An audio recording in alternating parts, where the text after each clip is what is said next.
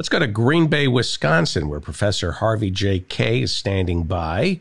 He is the author of the brand new book, Take Hold of Our History Make America Radical Again. It's published by Zero Books. You can also pick up his other great works, such as The Fight for the Four Freedoms, what made FDR and the Greatest Generation truly great, as well as Thomas Paine and the Promise of America.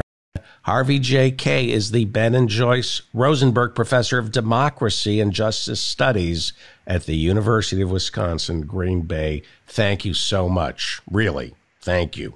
No, thank you, David. And and I'm I'll tell everyone that David's sort of under the weather over there in New York. I'm out here in Green Bay, and he's given me carte blanche basically to take over the show for the next half hour to 45 minutes or I an think, hour. I think. So the- I uh, talk, how about the next year? You take over. I think my listeners would prefer year, if you right. just took the show from not, me. and and we'll make it a marathon. I just won't Yeah. stop talking. You know. So now you like said that. something that you got the New Republic in the mail.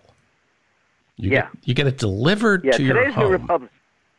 Yeah, there, yeah. I I I, I still subscribe to magazines. Remember those sort of hard copy things? yes. And uh, so the issue of the New Republic, the January February issue arrived today, and it's got uh, Joe Biden on the cover, which I thought would make it interesting to read because it's titled "Past Master: Joe Biden's Throwback Case for the Presidency."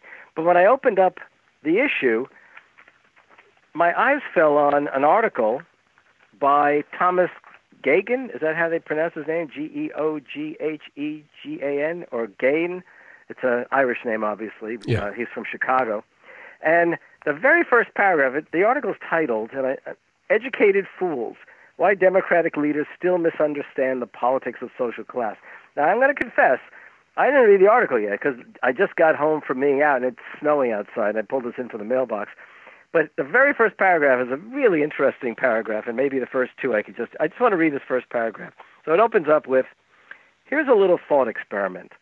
What would happen if, by a snap of the fingers, white racism in America were to disappear? It might be that the black and Latino working class would be voting for Trump too. Then we Democrats would have no chance in 2020. We often tell ourselves, quote, oh, we just lost the white working class because of race, unquote. But the truth might be something closer to this. It's only because of race that we have any part of the working class turning out for us at all.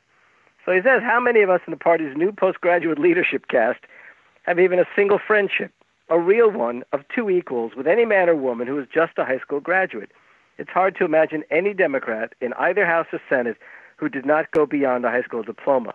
And no, I'm not talking about Harvard dropouts, Bill Gates, and anyhow, I don't know the full content of the article. I don't know if it's an article that basically plays on Tom Frank's uh, Listen, uh, liberal. book. Yeah.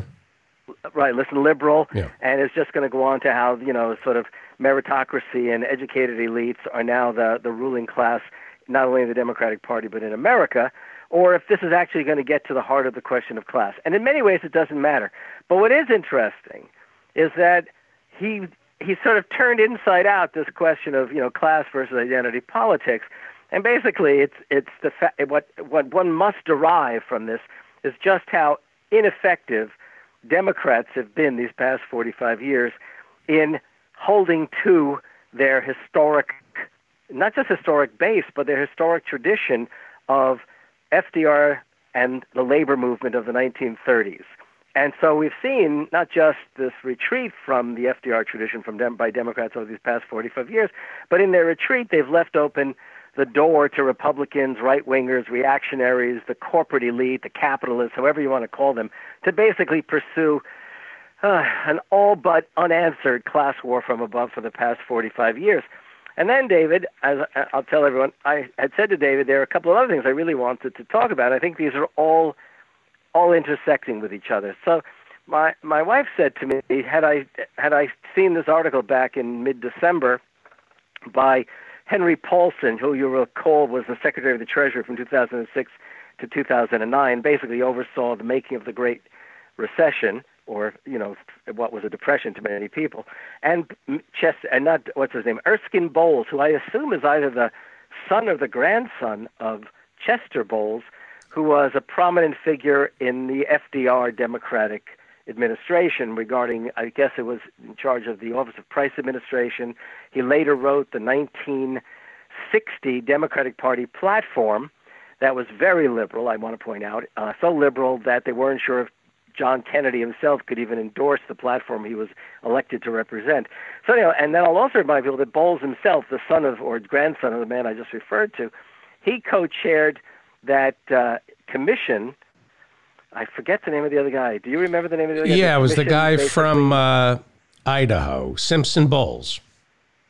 Yeah, right, and that was that, that otherwise known as the austerity. The, we we got to get our budget, yeah, and we have to yeah, National spending. Commission on Fiscal Responsibility and Reform of 2010, which was basically the means by which uh, Obama felt felt compelled or or propelled to basically put everything on the table in 2011, which fortunately the Republicans didn't quite take up immediately. But Right. the point is that this is a guy who represents, really does represent the neoliberal uh, corporate uh, view of the world within the Democratic Party. And Paulson, of course, is a Republican who pretty accurately represents probably the views of Wall Street. Is that a fair? Would you would you say He yes came to, to, that, I us from he came to us from Goldman Sachs, Paulson. Right, He was the right. Treasury Yeah. Secretary and gave And- us TARP under Bush, and Yeah, and and so these two men, Paulson and Bowles, co-authored this opinion piece in the New York Times.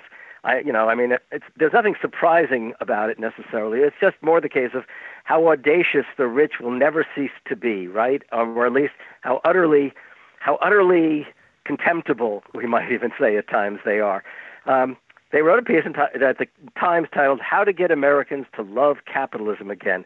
and they wanted to call attention to a group that they helped organize at the Aspen Institute. The Aspen Institute, once upon a time, was a kind of liberal sort of gathering place for the for the rich and the, and the well educated. It's now overwhelmingly sort of rich people who like to think of themselves as enlightened, and they've organized the Aspen Economic Strategy Group. And they wrote this they wrote this piece. I'll just cite a few things in it. American capitalism, they open up, is at a serious inflection point. Many Americans, including the two of us, are alarmed by enormous levels of inequality and by declining economic mobility. Now, if they're concerned about this, where the fuck have they been for all of these years, right? I mm-hmm. mean, probably they just literally are afraid now. They're afraid because you've got not only Bernie Sanders as a Democratic Socialist or Social Democrat, but you've also got Elizabeth Warren as a progressive who should probably call herself a social democrat too, calling for major, major transformations in America that would involve seriously taxing the very rich. That would involve giving greater voice and power to working people. That would involve regulating economic activity in a way as to guarantee that the gross inequalities that have come to exist after these 45 years are not only addressed but don't necessarily reemerge.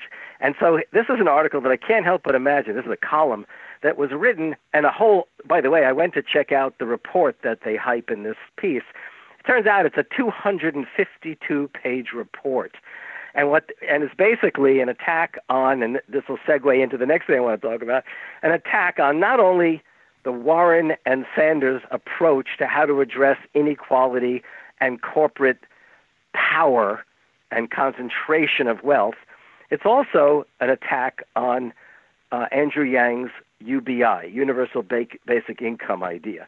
And, and it would be interesting on its own as a representation of the thinking of the rich, but they go on to point out this is where it gets, to me, sort of tragic comic.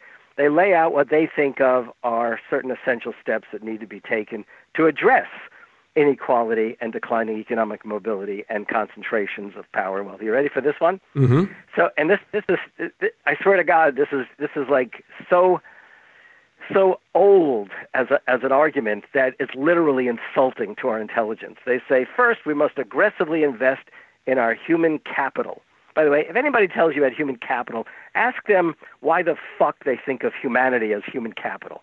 Then that starts with, and they say that starts with addressing the supply side of the education market, including investments in community colleges to provide more students the option to obtain a high quality education and complete their degree. They don't even mention the unbelievably gross indebtedness of young people as a consequence of higher ed. And you'd think that it, on those grounds alone, they might have said, and we need to make public higher education free, as I believe Bernie Sanders has already done, right? Yes. Okay. I mean, it's this kind of stuff. I mean, it's just just outrageous. What kind of world are they living in? But by the way, it goes along very well, maybe, with the cover story of the of the New Republic, which, as I said, has got Joe Biden on the cover. And by the way, he looks kind of nice on the cover here. He's, he doesn't look as not quite as pasty faced as he often looks when he goes on TV. Past master Joe Biden's throwback case for the presidency. So we've got all these kind of throwback arguments. The, the, the rich and the and the elite, they, they, they must be they must be really anxious. We must be doing something right. Those of us who would support Bernie and, for that matter, Elizabeth Warren, right? Yeah. Wouldn't yeah. you say? Yeah. Yeah. So anyhow, but H- Hank Paulson. those- Hank Paulson. Yeah. Gave us toxic asset relief program. They injected roughly eight hundred billion dollars into the five banks that were going under, forced Mm-hmm. the banks to take seven hundred billion dollars of our money to rescue capitalism. What Yeah, does he say about forgiving the debt of the kids with student loans? Yeah, I'd like to know that. In fact, No, no reference to that in the article.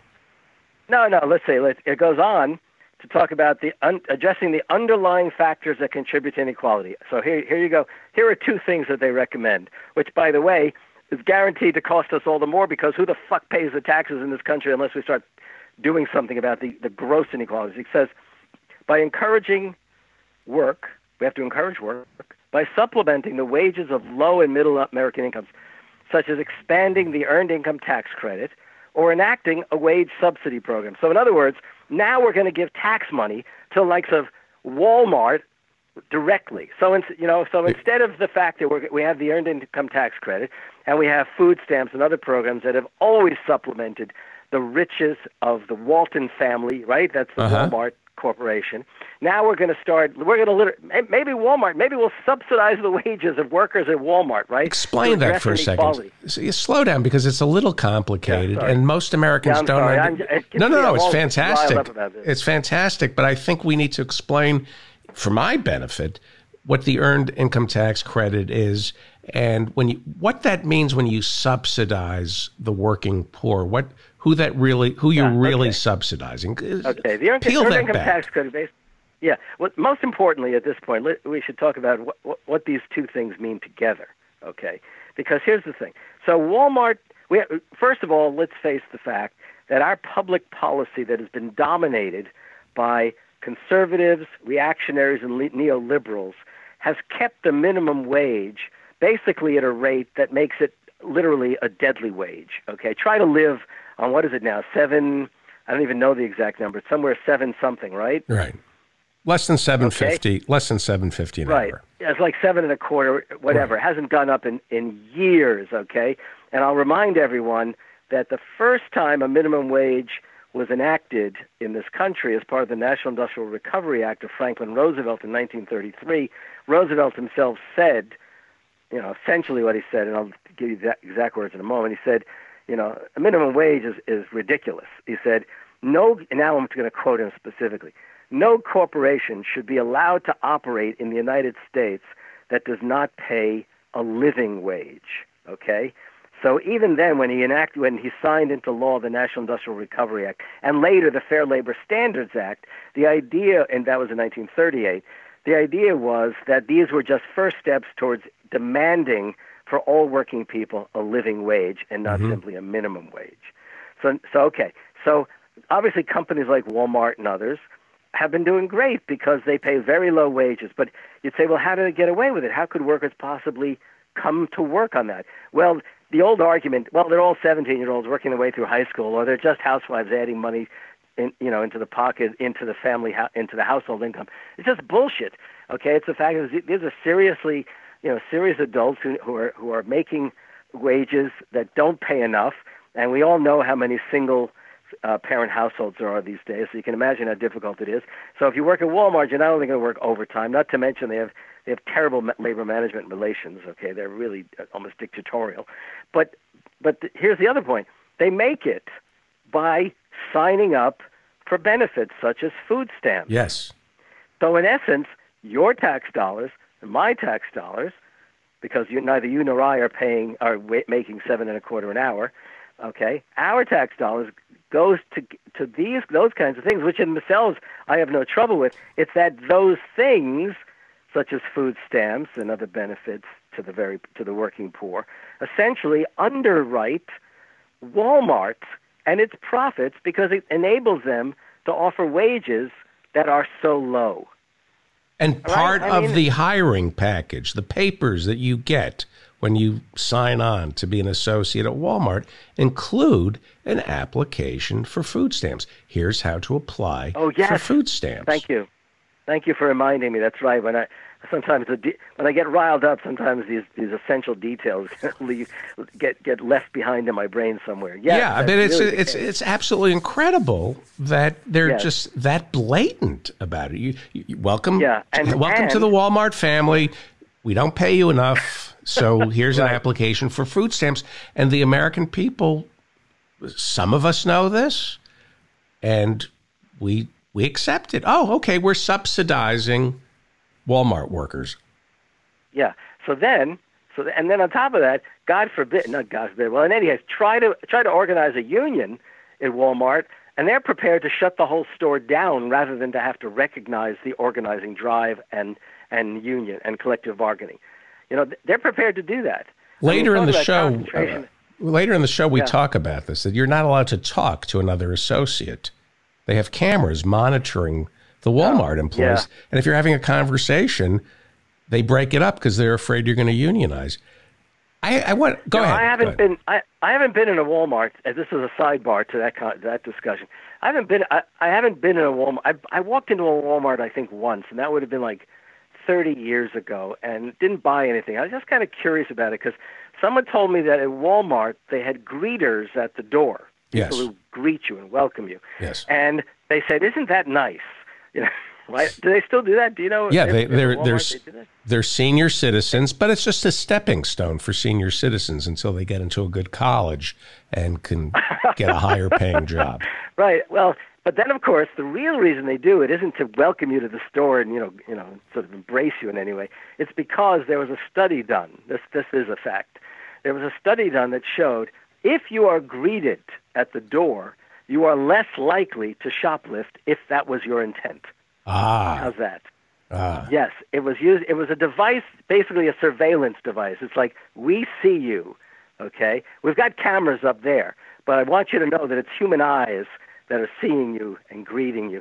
And for a while, in fact, the Walmart model also became the norm at retail chains, not only on that scale, but also I believe the Gap had it for a while. A lot of the stores that are now in so much trouble they can't afford to pay anybody to stand at the door, right? Mm-hmm. Um, okay, so so okay, so the question would be in response to all of this is what does this tell us about contemporary politics and what needs to be done? And now I want to I just want to mention to everyone. Can I mention another show, even though you don't mind if I mention of course. Rising, do you? Of, okay. course. So uh, so as as David very kindly mentioned, I have a new book out this this season titled "Take Hold of Our History, Make America Radical Again." So I've been doing a lot. I do David's show more than anybody's, which is a great pleasure. But I do, I, you know, I do a lot of other stuff too. And one of the shows, which is truly a, uh, a pleasure to do with with someone I've known for a while, Krystal Ball. The show is called Rising, and it's on Hill TV Live. Right. So just before Christmas, we videotaped. Or is that is it still called videotaping? I don't even know what they call it. Recorded, a, a, you know, tele, a, a a video of an interview about my book. And so it was a, really a discussion of radical America. And that is from Thomas Paine through all of the movements of the 19th century up and, you know, right through, through time, and as well as the presidents who I really think we underestimate as radicals, such as Abraham Lincoln and Franklin Roosevelt. So uh, I, she asked me along the way to speak in contemporary terms, what is this radical, how does this radical tradition play into the 2020 elections? And I pointed out that Bernie Sanders, in particular, in many ways, is, is finally come to realize the imperative of grabbing hold or taking hold of the past and reminding Americans of who they are and what we're capable of doing in terms of, especially the 1930s New Deal of Franklin Roosevelt, um, and also the idea of, of pursuing the four freedoms freedom of speech, freedom from want, uh, freedom from fear, and so on. and then more most importantly, Economic Bill of Rights that he pronounced in 1944, which David we can go back to, but I'll just finish this up. And so here's the thing. She then asked me, well, what about Andrew Yang? Isn't he reaching back to Thomas Paine in, for the universal basic income? And this is a question that gets posed to me a lot because my hero and the man I've most identified with, probably in historical terms, I mean historiographical terms, is Thomas Paine. And I tell people that there's no question, and he even mentions on his website Thomas Paine. There's no question that Yang is is is rooting the idea of UBI in the American tradition all the way back to Thomas Paine's pamphlet, not Common Sense, but but of the 1790s, Agrarian Justice. And in that pamphlet, Thomas Paine said that the earth was created by God for all of us. So if there are those who are monopolizing land ownership, they owe us a tax. They owe us a payment because they're keeping us from having direct access to land. Therefore, they owe us. And those payments, those taxes, should go into a national or community trust, and those monies should be specifically used for two things. First of all, for what we call Social Security. That is when when men and women reach a certain age of maturity, they should not have to continue working, and the money, the monies that have been accumulated in this trust should be given to them as old age pensions or Social Security. And in fact, Thomas Paine is the godfather of Social Security. Okay, and the other thing that those monies should be used for is to give every young person, whether boy or girl, man or woman, when they reach the age of maturity 16 18 20 whatever it might be to give them a way to get a start in life that is whether you know education land ownership or small business in other words to to fight poverty you do it not only in terms of social security which really has been a a, a radical innovation for decades to avoid uh, poverty among the elderly. But also, let's let's avoid poverty at, at, a, at a younger age. Let's give young people at the age of 18 monies to get going, to propel them in, into their futures, into lives of, of work and, and household, uh, setting up a household. So I, I explain to people usually that in many ways you could see the connection between the universal basic income, or what's sometimes called a citizen dividend, and Paine's original idea. But but here's the thing: the UBI, under the current circumstances, would probably end up doing just exactly what Paulson and Bowles are suggesting about subsidizing wages, right? Mm-hmm. Because if you're giving people a certain, you know, like a, I think he's talking about a thousand dollars a month, okay, everyone getting a thousand dollars a month. What you're doing is you're enabling Walmart all the more to not have to right. raise their right. wages for a start, or you're you're empowering landlords, right, to raise their their rents. Okay, now that's in contrast to Bernie Sanders. Now Bernie Sanders is very clear about this. And and I, and I think that our best hope for trying to redeem the promise of America is is by way of a Bernie Sanders campaign and electing as many progressives as possible to Congress to enable Bernie, if and when he's elected president, to pursue these kinds of things. So for Bernie, it's really essential, first of all, that we empower workers anew. Okay, that workers when they on the job should be empowered to organize unions as a national law not, not, not, not in some states you have a right to organize, and in other states you don't. It should be the case that workers have the right to organize and bargain collectively. Call it, uh, you know, giving workers a voice in the workplace.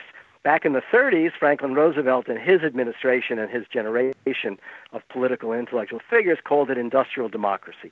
Bernie calls it, if you look at his website, workers' democracy. That, that's first, okay?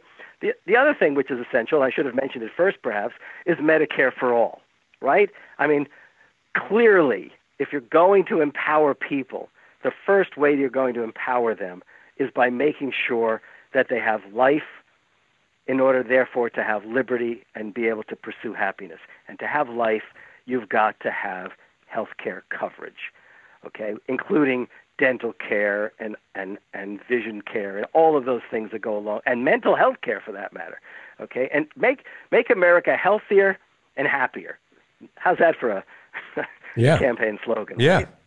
Yeah. Okay, and then I said the workers' democracy idea, and, and a whole host of things that we would necessarily call social democratic.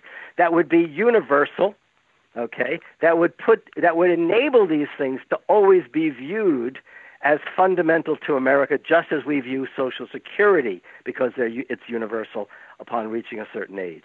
And you know, so and but fundamentally as well, how do we pay for this? Well, national health care basically will turn out to be cheaper to people's in people's to people's pocketbooks, less expensive because you're going to cut out the vast health insurance um, uh, rake off in profits, right? I mean, it's just all this kind of stuff. Yeah.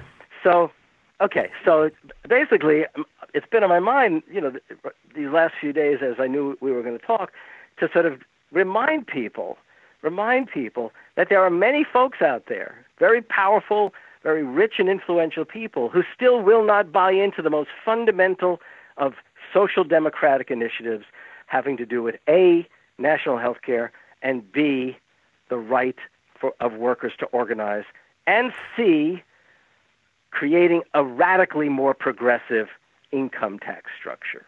How's that? Yes. We're talking with okay. we're talking with Professor Harvey J. Kaye. He's the author of Take Hold of Our History, Make America Radical Again. It's a fun read. It's a series of essays and lectures that Professor Harvey J. Kaye has delivered past couple of years, and it's uh, it's academic, but it's written for the layman and the Feldman, as I always say.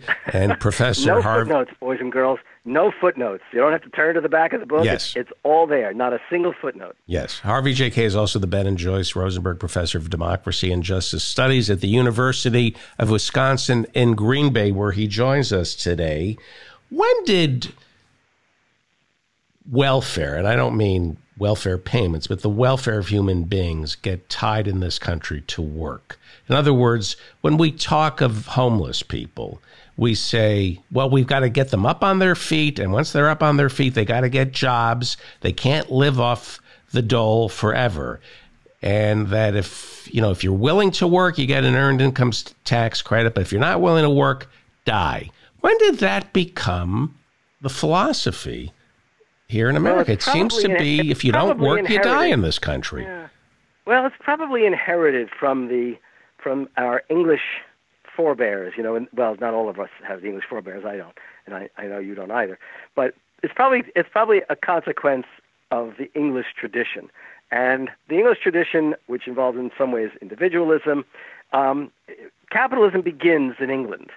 And what happened was when they, and it begins in agriculture, by the way, when uh, gentry landowners were going to invest more in actually producing for markets, and they were pushing peasants off the land.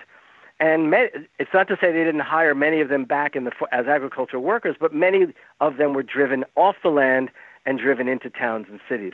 And thus we get the name, the word, not the name, but the word pauper. And what do you do? What do you do if you've got these people who are out of work and homeless?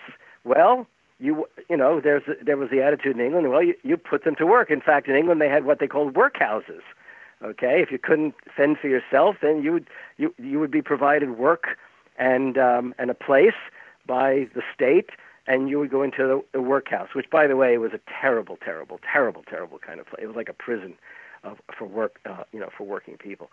So it goes it, it goes back to that. But in this in this country, there was always, a, in fact, in this country, the interesting thing is to turn that on its head and say, when did we finally come to appreciate that if you've worked, you shouldn't have to work all your life? Right. You know. Right. And so, and so, in essence, I mean, we view work as a, as a, as some people as truly a, you know don't welcome it. It's a necessary evil. But work, even on the left, in, in the tradition of the left, says that work is a place that we, if if free work is available, meaning work that we choose to do, that work that we can invest ourselves in, that that in essence we're expressing part of our humanity. That humanity is not simply a matter of consumption; it's also a matter of production. So, indeed, work is a, is a good. Okay, it produce it produces good, but in itself it's a good. And the problem is that there that that kind of idea, when grabbed hold of by you know reactionaries and others, is to say if you don't work, you know, then you become possibly um, dangerous or evil because you remember that expression. I hate to do this, but I remember I offered a course one time titled um, "Idle Hands of the Devil's Workplace." Mm-hmm. That, remember that? Yeah.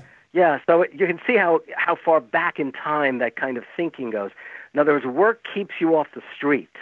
Work keeps you from having to steal to eat. But what people don't realize is that even if you work in this kind of corporate order that we live in, this gross inequality that prevails, it may well be the case that if you're not being stolen from by the likes of Walmart, that you have to steal from those folks. And of course, if you're caught, you're sent to jail. Thus, we end up with the term mass incarceration, not only for you know for, for drug dealers, but also for people who literally threaten property in some way. Does that sort of yeah. around the, the solution in yeah. America to everything is work. That you want health care, it's tied to your job. You want food stamps, you have to get a job or prove that you're looking yeah, you for know, work. On, in terms of the in terms of the health care, that I can give you a very specific uh, uh, story about how that came to be. Okay, it wasn't it wasn't necessarily what people wanted. It's what basically the corporate folks wanted. So here's what happened. So back in the 1920s, before the Great Depression, companies became it was called paternalistic capitalism.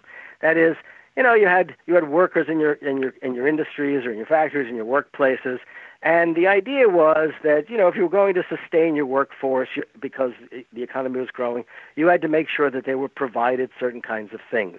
So there was a bit of an, of, of an advance in what we would think of today as benefits, okay? Company picnics, right? Uh, maybe even some vacation time, those kinds of things, which, by the way, were never, ever the norm in the 19th century. I don't even know if they existed anywhere. So what happened, the Great Depression strikes – and instead of workers feeling like they owe so much to the corporation, they turned on capital. Workers became very class conscious. They organized labor unions. And as these labor unions grew, the demand increased for such things as, you know, basically the creation of Social Security, um, also the idea of some kind of programs that would guarantee people's a kind of public health programs and so on. Now, here's what here's what happens the American Federation of Labor and the CI and the Congress of Industrial Organizations, which will, which basically broke up in the 30s into the two federations and came back together in the 50s, their ambition was not that healthcare benefits would be linked to your work. They actually stood for national health care. They wanted universal health care. Not that they alone, those who were organized, would have these benefits. And then after World War II, after Roosevelt's death, and Roosevelt had placed the question of health care directly on the public agenda. I think I've mentioned this to your audience before. In 1943, Roosevelt um, arranged for some surveys to be done. Wanted to know what did Americans want when the war was over? Do they want to go? Do they want more of the New Deal? What, what exactly would they want? And what he discovered is they wanted everything. There was no question. They did not want to go back to the old ways in the old days. And 85% of Americans wanted national health care. 85%. That included about 75% of Republicans and 95% of Democrats. So Roosevelt felt pretty confident in advancing what, what I mentioned earlier, the Economic Bill of Rights, in his January 1944 State of the Union address. And he lays out a whole series of initiatives that we should not only pursue as policies, but we should literally enact a second Bill of Rights guaranteeing economic and social security to Americans. Now, you can imagine that Republicans, and especially the corporate types in this country, were horrified at the prospect of enabling workers, especially in an age in which Southern Democrats were still white supremacists, if they, you know, and and basically uh, hostile even to the idea of sharing health facilities with African Americans. So, Northern Republicans who didn't want it, Southern Democrats didn't want it because of its egalitarian and and threatening racial egalitarianism. But Truman in 46 in fact, maybe even late 45, actually raised the question of national health care. He included the idea of the Economic Bill of Rights as part of his vision for his own, you know, presidency. And they mobilized. They mobilized tremendously, these corporate folks and, and the Republicans and the Southern Democrats, to try to block that. Now, labor unions had already been fighting for universal health care, and this is exactly what they wanted. Now, here's how they drove the wedge, you might say, into this movement for national health care. The Republicans won the 1946 congressional elections, which meant that Truman was going to have to deal with the Republicans, just as Obama had to deal with Republicans. Re- uh, and, excuse me for one second. I, I didn't know this. Yeah. The, the, Republicans got the House of Representatives in 46? Yeah, in 46, they actually won, they won control of Congress. Like Kind of like Clement Attlee. I didn't know that. Clement Attlee drove Winston Churchill out. Labor took over in yeah. Great Britain, but well, the opposite right. happened in the United States. Yeah. That's interesting. But but but but it's quite. Po- I'm going to make an argument which most historians would probably agree, but they would probably alter it a bit. Okay, um, the fact is that Truman really wasn't ready to be president. Okay, and he just didn't know how to respond to what to the this question of should we contain, continue price controls from the wartime through the period of transition to a peacetime economy or not. So he went back and forth. And labor was organized. By the way, there was there was a general strike in a number of American cities in 1946. Workers wanted decidedly wanted more social democracy and they did not want capital to tell them how America should be organized after the war. Now, the problem is that Truman found himself caught in the middle. He was never very much of a social. He was a New Dealer, Truman. There was no doubt about it. But he wasn't exactly Franklin Roosevelt. And even though he had raised the question of national health care and all of these other progressive kinds of things, he really didn't know how to respond to labor unions. Roosevelt had worked with labor unions ever since World War One, when he was the Assistant Secretary of the Navy, and he had to. He was in charge basically of of war production and getting the Navy ready to sail you know, in, in, into into war in 1917. So he had worked with unions. He knew how to, if you like, not just handle unions. He knew how to engage unions in in a cause. So, it, for example, when he ran for president in 1932, Roosevelt actually, in his own way, ended up appealing not only to John L. Lewis, who was the president of the mine workers and was a Republican, he also appealed as a social because he never used the term Roosevelt, but he, he clearly came across as a social democrat. To hit, hit Sidney Hillman, who was basically an immigrant Jewish socialist who headed the Amalgamated Clothing Workers of America. So both the Republican Lewis and the socialist Hillman, they lined up with Roosevelt and would stick with Roosevelt through much of the 1930s. Truman didn't have that kind of experience. He had got, you know, what was he, a haberdasher yeah. in Kansas City? He had been part of a political machine, the Pendergast machine. There, um, he was he was he had a lot of integrity, Truman, but he just didn't know how to handle those big kinds of questions and you know organize labor effectively to mobilize them behind him. And they came to see him as part of the problem. So in 46, it's not unlikely that millions and millions of workers just didn't just stayed home. Not unlike they did in 1980 when Jimmy Carter ran, having screwed up you know his, his, the relations between Democrats and the labor unions, and he ends up losing to Reagan. Well, fortunately, 46 was a congressional election year, so even though they, the, the Democrats lost the House and Senate for a, for a bit, it, they didn't lose the White House. Now, and so health care became and, linked. All these veterans returned from the war, and instead of getting the health care that they got accustomed to from the military, they were turned over to the health insurance companies and it was tied to their work? Yeah, well, so here's so right. It's essentially what happens in the late 1940s. So you've got the AFL pushing for national health care and the CIO. CIO was in the leading forces in the CIO would have been the steel workers, the auto workers, the rubber workers. You know, basically the makings of the American automobile industry and and and the rebuilding of of the national infrastructure. And then for the AFL, there you're talking mostly trades unions, carpenters, plumbers, um, you know, the, the organized cr- skilled workers, plus some others such as the Brotherhood of Sleeping Car Porters, which was the black labor union led by the by A. Philip Randolph. But so the thing is that AFL was they were pretty adamant. They did not want health insurance linked to work. The CIO was pretty adamant too. However, the workers in those industries wanted health care and the pressure was on for labor to negotiate with the likes of General Motors and others. And I guess it was in 1950. It, it happened small scale. Then eventually in 1950, it became the sort of a, a precedent-setting thing. It was called the Treaty of Detroit, where the auto workers really gained the benefits that we later associate with big unionism from the automakers. But that meant that the CIO is is now linking. It's called you know private welfare. The benefits that could have been national benefits are now specifically linked to work. The AFL, however, didn't go there, and through not much of the 50s, the, the, probably the strongest voice on on in labor for national health care in the 1950s would have been the, the trades unions, not the industrial unions. Okay, right. so it's during that those years of late 40s into the 50s where the norm is established in this country, where you want these benefits, you find a job, and and you you join the union. The union will get you these benefits. Now, in the 1970s, when war was declared by the corporate powers that be against labor unions because there was a profit squeeze and they wanted to devastate unions in order to raise their own profits in their own bank accounts.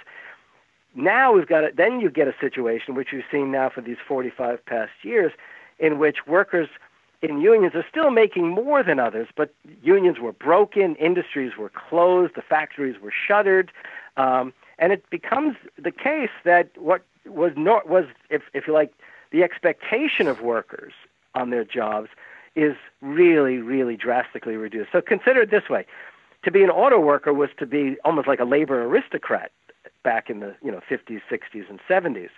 Then all of a sudden, the, you know, the car plants are, are shutting. Um, you know, the biggest company in America might have been GM at that time, and now it's what Walmart, I guess, or Apple, or one, you know, Amazon. You know, I think, it's, it's I think it's the Temp uh, organization. Go ahead. Yeah.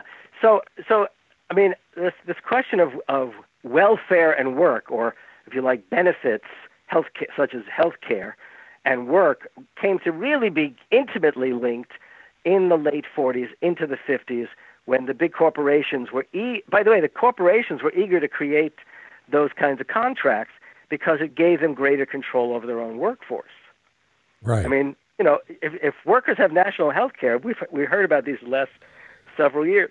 If there's national health care, workers are if in a job, if in a, if you know, take this job and shove it. If I don't, if I, if yeah, you're my right. boss is not only keeping me alive, but my wife and kids. I'm going to do what I'm going to do whatever he tells me to yeah, do. That's right. You bet. And by the way, it, it was an. I'm I'm jumping a, a little bit out of this, but this is part of that FDR story that leads up to all of it. Uh, when I was going, when I was writing my book, The Fight for the Four Freedoms, you know, what made FDR and the Greatest Generation truly great, I came across these, these collections of letters that workers, not only in northern industries, but in southern industries like the textile factories that were already becoming part of the southern landscape, um, workers there, in many cases, they didn't even have the right to vote necessarily, whether they were black or white, because of poll taxes and literacy requirements. But they would write letters to the White House. FDR received more letters than anyone had ever imagined a president receiving. And there was one letter that gets reproduced, and I found it in one collection. It's, this guy writes to, the, to FDR, and he says, you know, essentially, I love you because you're the first president who knows that my boss is a son of a bitch. Mm. That's great. I love that. Let's talk about the yeah. the inertia of tired ideas. Somebody oh, gets yeah. us convinced of something, and it just becomes received wisdom, and it's unshakable. For example, I'm going to ask this through the prism of health insurance, universal health insurance. Okay. We were told that war is good for the economy, that Roosevelt, what really got us out of World War II was we went to war, and that the 60s, the, the economy was uh, accelerated, the accelerant of war pushed our GDP through the roof. And then when Bill Clinton became president, the Cold War just ended under George Herbert Walker Bush, and we heard something heard something called the peace dividend which oh, nobody yeah. had ever heard before. Right. And suddenly we're finding this raging economy because industry, all the research and development now was being focused on things other than bombs. Unfortunately, it was the financialization of everything. That's the bad part of the peace dividend. But there is a yeah. peace dividend. When a country is at peace, you can mobilize the economy to be even more productive and create longer lasting and better jobs. Isn't there a dividend to universal health insurance? When people say, you know, 3 million Americans are going to lose their jobs if you put the health insurance companies out of business, there's a dividend to to that, isn't there? Well, of course there is. I mean, of course there is. Well, first of all, you're still going to need people who are going to work in some kind of healthcare in some kind of healthcare bureaucracy. That may not absorb 135. What is it? They, how many people are going to be put out of work? Did they say? Eh, that 2.5 million. By the way, my yeah, I, mean, I don't mean to interrupt you. My, my yeah. starting negotiating point on universal health insurance when somebody like Amy Klobuchar or Biden says, well, 2.5 million people are going to lose their jobs. They work in the health insurance industry. My starting position is, well, we're going to round them up and put them in re education camps put dunce caps on them for five years, and then they're going to march through the streets and they're going to be pelted with rocks and called traitors. That's my starting position. Now let's Wait negotiate. You're picking on the wrong people. Those those two and a half million folks are not the ones.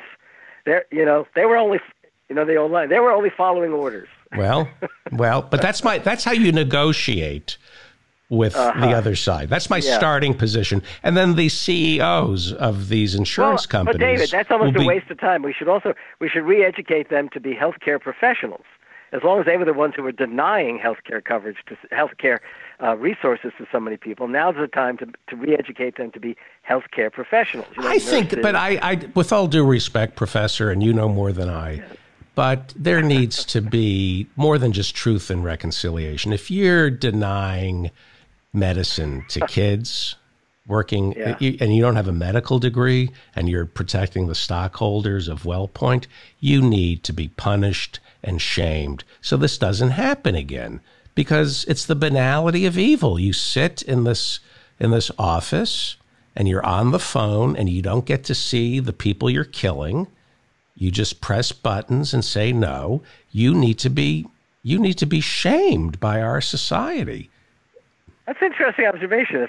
So, uh, in essence, what you're saying is that I mean, I'm thinking of World War, the end of World War II, and all those, the, all the French who had, co- who had, what's the word, collaborated, yes, or slept with the enemy. That kind of thing. you thing. shave their yeah, heads, you shave their heads, yeah, and I, march I, them through I the streets. I mean, I'm not quite as violent, or, or I, I, I more read. I'd like to put people to good use as opposed to, you know, abuse them. That's, that's my you know, starting offer. My, my, my, starting offer, and I, my listeners are getting sick of my saying this, but it's to forget the wealth tax, keep your money, we're taking your kids. That's my starting offer. oh, you're great. I mean that. That's how you negotiate with evil.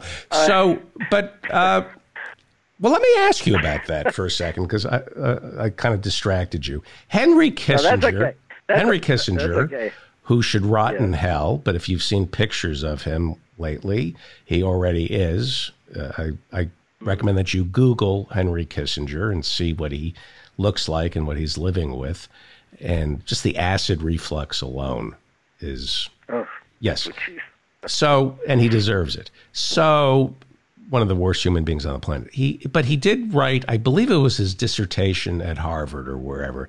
He said something mm. that uh, Paul Krugman wrote about, and that is Europe, this is what Henry Kissinger wrote, that Europe underestimated Napoleon and they underestimated Hitler. They didn't realize what Napoleon and Hitler really wanted. And I think the problem Democrats have and have, have had since Reagan is we don't quite grasp what these people truly want. What does the Republican Party, what do they oh, really yeah. want? Okay, I, I promise you I'll answer that, but I do want to make it clear that for a guy who's willing to send people to re-education camps from health from the health insurance um, industry, you're pretty pretty sweet on the being pretty sweet about the Democrats. You're assuming that the Democrats were just plain naive about the ambitions of Republicans. Yes, and and I well think said. that I, I yeah that's very naive. Okay, um, they they went after look. Listen, I, I mean, you know what, Professor? You're a teacher. Yeah. I'm pro. I'm pro re-education. I think we just turned this whole country into a re-education camp, and it's free, free re-education for everybody. no, but David, what I'm saying is that for a guy who wants re-education camp, I, I think I think you're forgetting the degree to which there were Democrats who took control of the of the Democratic Party in the 1970s and turned it exactly in the direction that enabled the Republicans' ambitions to be realized. I mean, what the Republicans wanted, and they made it very clear, very, very clear, back in the late 60s, right through the 70s, it, it is they wanted to reduce the size of government. The way they were going to do that was they were going to reduce taxes. They were going to, because they wanted to basically limit the regulation of business or as I believe, and I may be paraphrasing more than actually quoting, Jimmy Carter basically talked about liberating business when he was president. He's a Democrat, mm-hmm. okay? And he was the one who called for austerity before Reagan ever called for austerity because Reagan wasn't even didn't even look like he'd ever make it to the presidency. And deregulation. So eh, right. Well, and in fact, he initiated deregulation and austerity as as we saw when he put on his uh, what is it cardigan sweater and sat in front of the fireplace.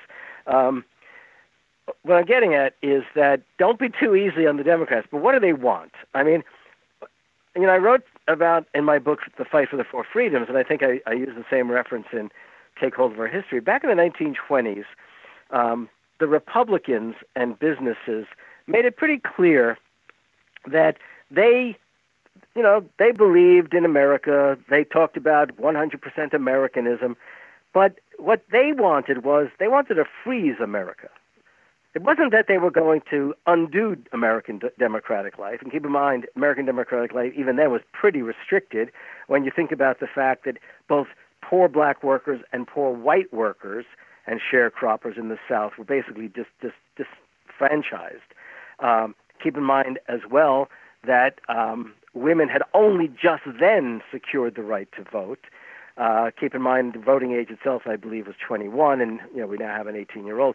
So democracy, even then, thinking strictly in terms of voting, was limited. But the point was, they didn't want democracy to expand because they knew that workers wanted to expand democracy. We don't often think about it in these terms, but workers wanted the right to organize and they wanted the power to collectively bargain. In other words, they wanted industrial democracy. And corporations and Republicans and many most Democrats absolutely oppose that. So it wasn't that they wanted to turn back democracy in the 20s.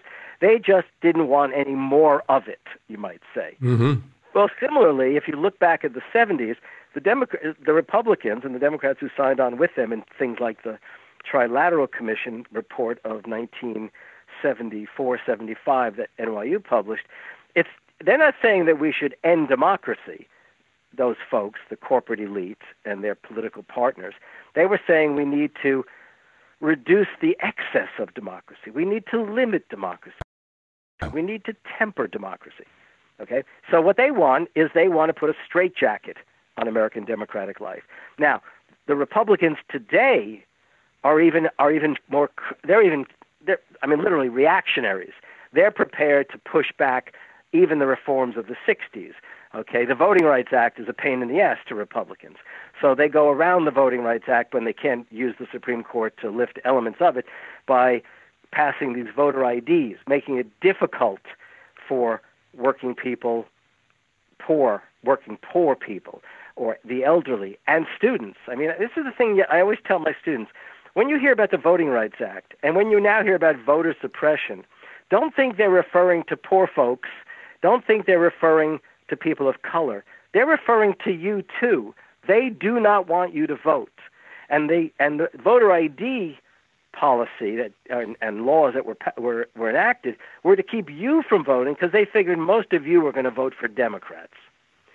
So you know, I mean, what they want these Republicans, these re- once upon a time conservatives, and now evidently reactionaries, is they just literally want to put a cap on democracy, and at the edges they want to re- to reduce it and reduce it and reduce it. Now, if you talk to the think tank people that supply ideas to these folks, they couldn't give a shit about democracy. Right. Those folks would put individualism before democracy.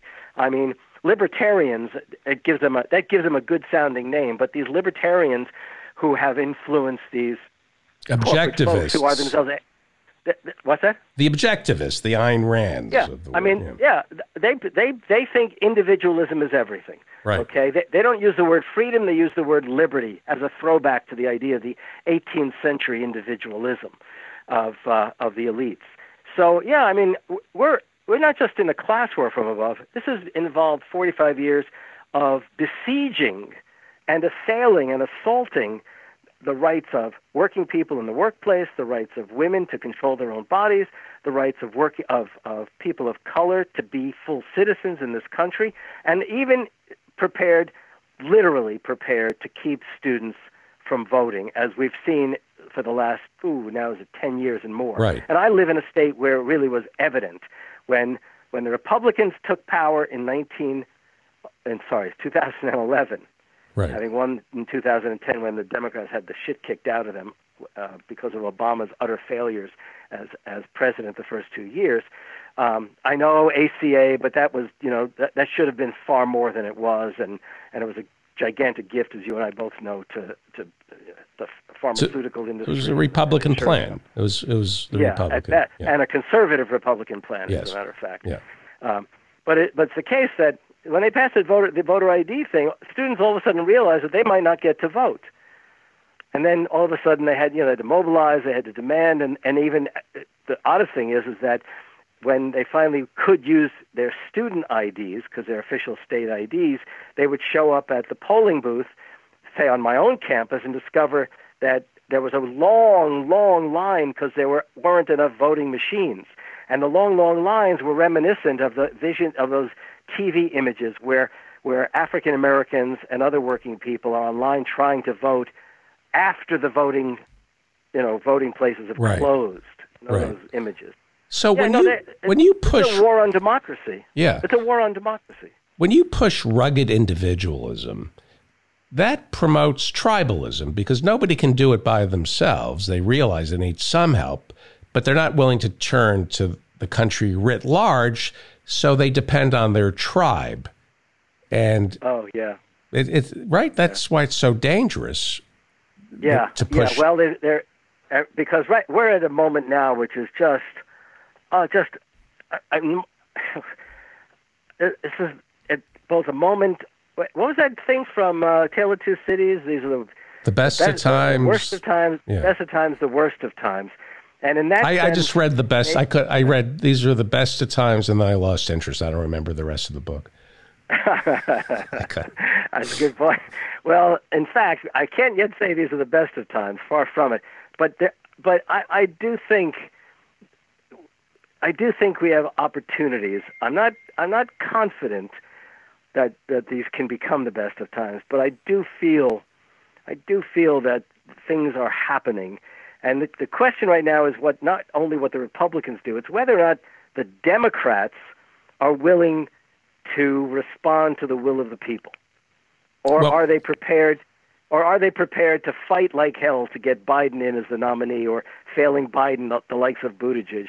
And hell, I'd vote for Biden before I'd vote for Buttigieg. Oh, amen. Well, we're talking with Professor Harvey J. Kaye He is the author of several books, one of which is Take Hold of Our History, Make America Radical Again. It's published by Zero Books. It's a great read. It's written for the layman and the Feldman, and you should pick it up wherever fine books are sold. Before you go, and thank you for doing this. It's just so Yeah, invigorating. just if I could just say, um, thank you very much for for mentioning the books, and I really do hope people pick it up. It's not to be too hard sell, but it really is. It's in paperback, which makes it a decidedly low-priced read. Yeah. And uh, and I would add, if anybody wants to contact me, on I'm very readily available on Twitter at Harvey J K K A Y Yes, E. and your tweets are great. Before you go, we have the Iowa caucuses, February 3rd. We have the New Hampshire primaries, February 11th. The polling shows that Bernie is leading big time in New Hampshire, and he's in second place in Iowa. All of a sudden, we're seeing President Bernie Sanders. People are saying President Bernie Sanders. All of a sudden, the mainstream media, I, always, I, I say that they've discovered number two. They always say Biden in the lead, uh, number one, and then third, it's Elizabeth Warren, and they've just completely forgotten that there's a number two, and it's Bernie Sanders, who's anything but number yeah. two. So, yeah. Right. what do you see as? I, I think first, tell me what you see as his chances. What do you see of his chances of getting the nomination, of winning the presidency, and then when the forces are aligned against him, there's Helaine Olen does this show all the time. She writes for the Washington Post. Yes, and, she, and I always enjoy hearing her. I when I listen yes. to your show myself, I always enjoy hearing yeah, her. In fact, she, I, as a consequence, I reached out to her so that she and I would be in, in some kind of contact. Yeah, she's great. And she talks about this new we can't do spirit, the new can't do spirit in America. Yes, I remember that. Yeah. So, so many people I speak with say, I love Bernie Sanders. I'm going to vote for him, but they're going to, he can't accomplish this. What do you say to those people? How un American can you get? Yes. How un American can you get when you could say, I, I like Bernie Sanders, but I'm not even sure he can get elected. And if he does get elected, what can he accomplish? I mean, give me a break. How un-American can you get? Okay, you really you really want the likes of Trump for four more years, or you really want another neoliberal to become president and suffer? And by the way, my fear is that if another neoliberal Democrat becomes president, then people are going to get even angrier, and next time around, Donald Trump will seem seem mild compared to the shithead we get. Yeah, and speaking of shitheads, and by comparing Joe Biden to a shithead, it's doing a disservice to feces, which, you know, is, you know, we can't live without feces in, in our uh, soil or in our food over uh, Chick fil A. Wait, as long as you're saying that, wait a second. I, gotta, I just got to say one more thing. I don't know if I've ever said this on the show before. Once upon a time, I actually liked Joe Biden. I want to make this clear, okay? He, because but for the weirdest reason, he was caught plagiarizing. Now, I don't like plagiarism. I'm a professor, okay? Mm-hmm. But he was plagiarizing somebody who I kind of liked. He was plagiarizing a British Labour Party Neil leader, Kinnock. Neil Kinnock. Yeah. Yeah, and I said, hey, at least he's quoting somebody I like, right? right. When he's plagiarizing them. Yeah. Go ahead. Yeah. Uh, during the debates, Joe Biden loves to say, and this I get, I get so, I, I, you know, I've got this cold, but this just gets this cleans out my sinuses. I get so angry. Joe Biden says, "This is America. We can do anything anything we put our mind to." So, let's have a public option. Go slowly on Medicare for all. Yeah, we'll try it out. yeah, right. That's a, F. Mm-hmm. Yeah. Well, Professor yeah, Harvey exactly. J. Kaye is the author of Take Hold of Our History, Make America Radical Again. It's published by Zero Books. Other great books include The Fight for the Four Freedoms, What Made FDR and the Greatest Generation Truly Great. We need to really go back and study Franklin Delano Roosevelt because if you want to know what we're in store for, it's prologue to Bernie. And you are optimistic with Bernie, aren't you? I, I am optimistic, yes. And but I'll be even more optimistic if you go order some chicken soup and get better. Thank you. Professor Harvey J. Kaye Can you stand the line for one quick second, Professor? Sure. Thank you.